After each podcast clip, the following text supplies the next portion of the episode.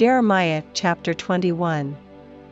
The word which came unto Jeremiah from the Lord, when King Zedekiah sent unto him Pashur the son of Melchiah, and Zephaniah the son of Maaseiah the priest, saying,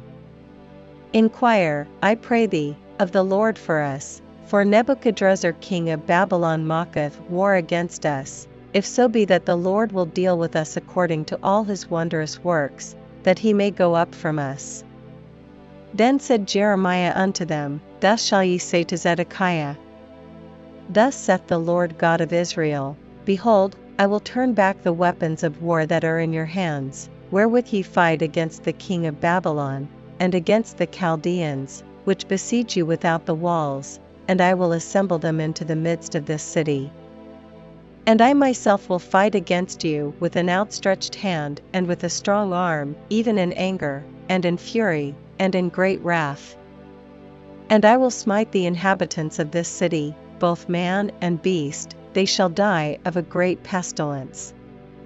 And afterward, saith the Lord, I will deliver Zedekiah king of Judah, and his servants, and the people, and such as are left in this city from the pestilence, from the sword, and from the famine, into the hand of Nebuchadrezzar king of Babylon, and into the hand of their enemies, and into the hand of those that seek their life, and he shall smite them with the edge of the sword, he shall not spare them, neither have pity, nor have mercy.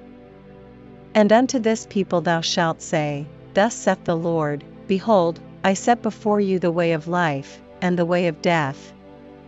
He that abideth in this city shall die by the sword, and by the famine, and by the pestilence, but he that goeth out, and falleth to the Chaldeans that besiege you, he shall live, and his life shall be unto him for a prey. For I have set my face against this city for evil, and not for good, saith the Lord, it shall be given into the hand of the king of Babylon, and he shall burn it with fire.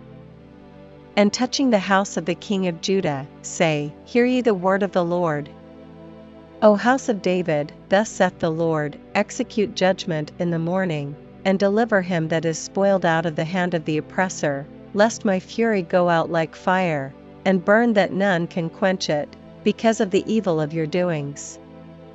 Behold, I am against thee, O inhabitant of the valley, and rock of the plain, saith the Lord, which say, Who shall come down against us? Or who shall enter into our habitations? But I will punish you according to the fruit of your doings, saith the Lord, and I will kindle a fire in the forest thereof, and it shall devour all things round about it.